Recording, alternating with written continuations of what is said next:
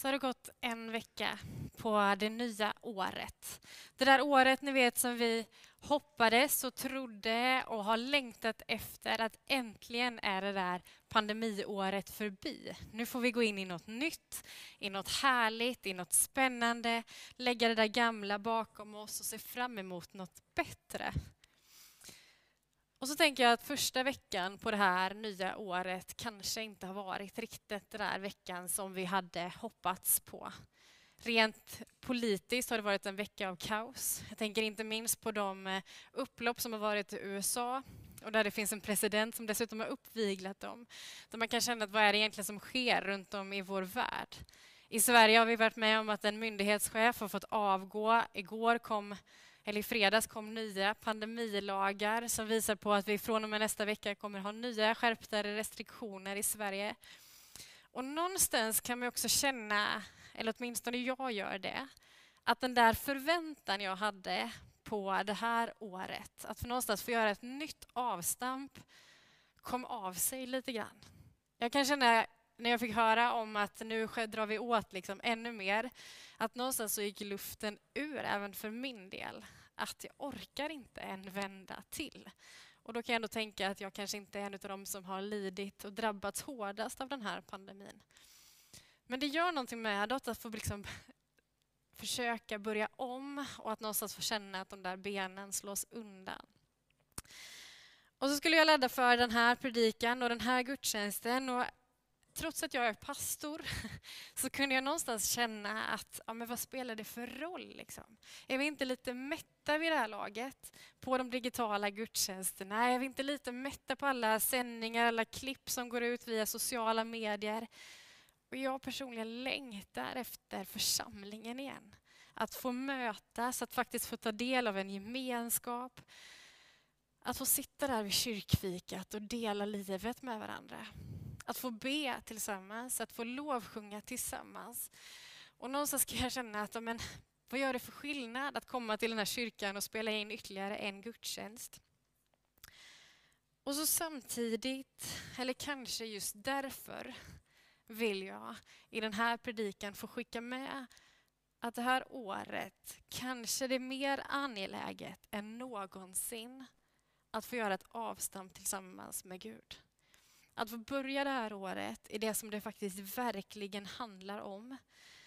Att få börja året i bön, i överlåtelse, i bön för vår värld, i överlåtelsen till honom som ser allt och som är där mitt i vår förtvivlan och ensamhet, uppgivenhet eller förväntan. Och jag vet inte vad du går in med i det här året. Du kanske är full av förväntan. Du kanske har massa spännande projekt på gång. Du kanske har massa planer för det här året. Eller så känner du att, aj, hur ska vi orka en vända till? Oavsett vad så tror jag att vi tillsammans behöver få börja det här året med att få söka Gud. Och jag ska läsa den texten som hör till den här söndagen. För den här söndagen har som tema Jesu dop. Alltså första söndagen på, första, liksom på det nya året börjar i Jesu dop. Och man kan fundera på varför den gör det. Och jag tänker att det har att göra med att Jesu liksom gärning på den här jorden inte börjar i massa nyårslöften. Det börjar inte i massa storslagna visioner. Det börjar inte i en programförklaring, utan det börjar i dopet i överlåtelsen, i påminnelsen om vem han verkligen är och vem Gud är. Och Det står så här i Matteus 3, vers 13-17. Och läser jag från Nu-bibeln. Om ni inte riktigt känner igen er i era egna översättningar så är det här en ganska ny svensk översättning. Och Det står så här. Jesus lämnade nu Galileen och kom till Jordanfloden för att bli döpt av Johannes. Men Johannes ville inte döpa honom han sa, det kan inte vara rätt. Jag behöver bli döpt av dig. Men Jesus svarade, gör det ändå. För vi behöver uppfylla all rättfärdighet. Då döpte Johannes honom. Och när Jesus hade blivit döpt steg han genast upp ur vattnet. Då öppnade sig himlen och han såg Guds ande komma ner som en duva som stannade över honom. Och en röst från himlen sa Detta är min älskade son han är min glädje. Jag tänker att det är så lätt i ett nytt år att börja just där vid nyårsnatten, i de där nyårslöftena. I vad ska jag göra nu? Vad ska vi lova varandra nu? Vad ska vi ta oss an nu? Ser man de flesta liksom, valkampanjer, om man ser de flesta företag och så vidare, så börjar det ju i vad är visionen? Vad är det vi vill? Vad har vi för programförklaring? Men Jesus börjar inte där. Det kommer först senare. Det han börjar i det är att faktiskt få rota sitt liv i Gud. I överlåtelsen, i vissheten om vem han är. Och jag tänker att kanske är det där vi behöver bottna. Kanske är det där jag behöver bottna igen det här året. Ett år som för många kanske har inneburit att den där tron har glidit allt längre iväg. Att idag få göra ett nytt avstamp, ett nytt tag av den där tron man har. Att få överlåta sitt liv med allt vad det innebär i Guds händer. Jag läste någonstans att det finns liksom fem delar i det som sker i Jesu dop som är detsamma som sker när vi får ta emot den helige Ande. För någonstans är det ju det det här handlar om, den här texten handlar om. Att Gud ger oss sin ande över Jesus där han är. Och på samma sätt vill han ge av sin ande över dig, där du befinner dig. Han vill få överskölja dig med allt det som är hans närvaro. Och det finns fem saker som händer, som finns beskrivna i den här och som också är det vi kan få uppleva, som du kan få uppleva när du får öppna dig för Guds kärlek. Det första är det som sker precis innan den här texten. Är att Johannes döparen har banat väg för Jesus och så säger han att jag döper med vatten. Men det kommer en som ska döpa med helig ande och eld. Det första som sker när vi får ta emot den helige ande det är att vi får bli renade av hans eld. Alltså att den helige ande får skölja genom oss. Rena ut allt det där av missmod, av uppgivenhet, av jobbiga och svåra tankar, av gärningar som vi inte vill ha kvar där. Av allt det där som kanske är synden i våra liv eller som bara är uppgivenheten i våra liv. Allt det där som det här året eller vår eh, ryggsäck liksom bär med oss. Att vi kan få bli renade av honom, få börja om igen med honom. Få börja på ett rent blad, ett nytt blad, ett nytt kapitel, ett nytt år. Där vi får lägga allt det vi har inför honom och han får skölja det rent. Skölja bort det, tvätta bort det som vi inte vill ha med oss längre. Att få göra dig fri från rädsla, missmod och uppgivenhet. Allt det som får dig att kanske tro att Gud inte älskar längre. Att bara få ge plats för dig igen, som gör att du frimodigt kan få komma till honom. Det andra som sker är att det kommer ner en duva från himlen. Och den duvan är en symbol för den heliga Ande, men det är också den ultimata symbolen för fred och för frid. Gud vill ge dig frid i ditt liv. Han vill komma med freden in i ditt liv. Han vill få fylla dig med lugn, med visshet, med allt det där som du kanske behöver just nu i en orolig tid. Hur mycket det än stormar runt omkring i den här världen så finns det en som är fredens första, fridens första, som vill fylla ditt liv med frid i alla omständigheter. Sen så kommer det en röst från himlen som säger ett par saker. Och det är de tre sista sakerna. Han kommer med rening, han kommer med frid och sen så kommer det en röst från himlen som säger bland annat att du är min älskade son. Den tredje saken som sker när vi får ta emot helig ande är att du får bli påmind om barnaskapet hos Gud. Du är hans barn. Du kan få bli hans barn. Åt alla som tog emot honom gav han rätten att bli Guds barn, står det i Johannes 1 och 12. Om du vill ta emot Jesus i ditt liv så får du bli Guds barn. Då kan du få komma till honom precis som du är, med allt det du har och du behöver inte förställa dig.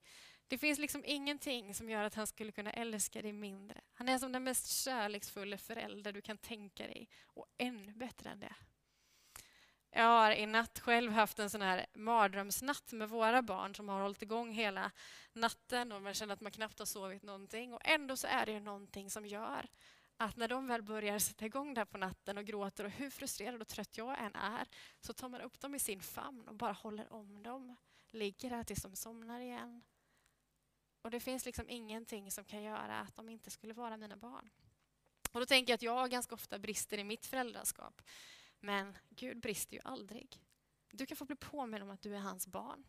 Och det ger dig rätten att få komma med allt det du har inför honom. Det ger dig rätten att få sitta i hans knä. Att få bli översköljd av honom, att få ta emot av honom, att få avlasta dig hos honom. Och så säger han, du är min älskade son.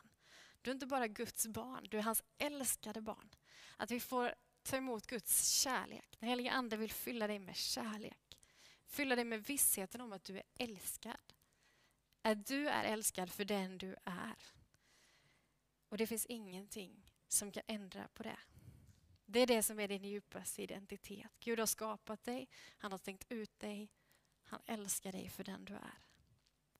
Och så finns det en sista kommentar som Gud säger.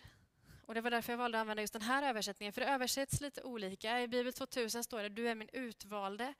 I den här översättningen så står det du är min glädje, eller i den jag har min glädje. Grundordet kan betyda lite olika, men jag tänker att det är en av de sista sakerna som den heliga Ande vill ge dig. Ge dig av Guds glädje. Av Guds liksom, perspektiv på den här världen. Att få se att det faktiskt i grund och botten är gott mycket som sker runt om i vår värld. Att han har skapat det mesta. Han har skapat det som är gott. Han vill ge dig av sin glädje, av sin frimodighet, av sin rättfärdighet och av sin kärlek över ditt liv. Att få se skönheten i den här världen. Att få se med tacksamhet på det vi har istället för att fokusera på allting vi möts av i medier som gör att vi slås ner av missmod. Att istället få vända oss och tacka Herren för det han har. Jag tänker att vi behöver få börja och få göra avstamp det här året i Guds identitet. I att få bli, ta emot av hans helige Ande. Att på nytt få bli påminda om vilka vi egentligen är och var värdet i livet egentligen ligger någonstans. Någonting som inte ruckas oavsett om det stormar i världen, oavsett om det är politiska oroligheter, oavsett om det är en pandemi som pågår, så finns det någonting som består. Och det är det värdet att du är älskad av Gud. Han har det här i sin hand, han har dig i sin hand och han är där, där du är. Hur ensam du än känner dig. Jag tänker att det är den inställningen som gör skillnaden. Ibland kan jag tycka att det låter så uttjatat liksom, att du är älskad av Gud. Men samtidigt så är det ju den inställningen som gör skillnad. Det är den grunden jag får stå på som gör hela skillnaden för mitt liv. Om jag kan få börja det här året fast förankrad i att jag står stadigt i Gud. Vad som än händer, vad jag än möter, så är det grunden för mitt liv. Det gör skillnad. Det gör skillnad för hur vi kommer möta det här året. Det gör skillnad för hur du kommer möta dina kollegor, dina vänner, dina grannar, din familj. Det gör skillnad för inställningen till din ensamhet eller till din situation just nu. Om du vet att du gör det tillsammans med honom. Och du kan få överlåta allt till honom. Och jag vet inte hur du känner. Men jag kan kanske också ibland känna att men, kan jag verkligen ge all den här frustrationen och bitterheten och besvikelsen och allt det som det här året kanske har inneburit, eller som ditt liv har inneburit, till Gud? Måste man inte vara så där perfekt och säga de där vackra bönerna? Jag läste, eller håller på att läsa just nu, en bok av David Davidge som heter Sju myter om lovsång. Och vi förhoppningsvis, beroende på vart den här pandemin tar vägen, så ska vi göra, eh, kommer vi bjuda in till studier i den boken under våren eller hösten. Men där så skriver han om Saltaren, sångernas bok. Och vilka salmer det är som faktiskt ryms där. Vilka sånger är det som får plats där? Vilka lovsånger är det som faktiskt skrivs ner? Och så kommenterar han just det här att det är inte bara de där fantastiska hyllande sångerna som handlar om att livet alltid är bra och härligt och att vi kan tacka Gud. Utan där finns även de här hämndlystna psalmerna. De sångerna som handlar om att jag skulle vilja önska livet ur en annan människa. Jag är så bitter på hela den här situationen. Hur kan du tillåta det här, Gud? Och så skriver han så här, varför finns de där överhuvudtaget? Vissa av dem skulle man ju bara önska att de inte ens stod i Bibeln. Och så uttrycker han det så fint att kanske är det just därför de finns med. Därför att om vi inte kan vända oss till Gud med det som också gör ont och det som faktiskt är våra äkta känslor, vart vänder vi oss då? Även det får rum i Guds famn. Även det får plats där. Även det kan vi få överlåta till honom. Vi kan få lämna det hos honom och så kan vi få börja om med honom. Det här året skulle jag vilja uppmuntra dig till det. Att början av det här året, nu är vi i januari, att få ta ett par dagar, några sekunder den här dagen, några minuter den här dagen, ett par dagar den här månaden, att bara få överlåta ditt liv i hans händer. Faktiskt våga säga ärligt, vad är det du bär på? Vad är det du bär med dig in i det här året? Vad är det du hoppas på? Vad är det du drömmer om? Men vad är det också som du kanske är besviken över? Vad är det du är uppgiven över? Våga sätta ord på det. Lämna det hos Gud och be om att hans heliga ande får skölja över ditt liv. Får rena dig från alla de där destruktiva och nedbrytande tankarna och få överskölja dig med vissheten om att du är älskad. Du är hans barn och det är där din sanna identitet bottnar. För Jesus börjar allting där, vid Jordanfloden. Det börjar inte i programförklaringen. Det börjar inte i visionerna, utan det börjar där. Efter den här händelsen så väntar frestelser och det väntar utmaningar och det väntar storslagna saker. Men det är den här händelsen som blir avgörande, tänker jag, för hans liv. Att han vet i vems namn han går, i vems kärlek han står och vad som är grunden för hans identitet. Du kan få börja där, vid Jordanfloden, där du finns just nu. Få bottna ditt liv i hans hand. Vi ska be tillsammans innan vi ska sjunga tillsammans igen. Herre, tack för att du är där vi är. Tack för att du aldrig är långt borta från någon enda av oss, utan du är ju där. I tv-soffan, vid köksbordet, i bilen, var man än befinner sig just nu. Du är där, lika fullt närvarande.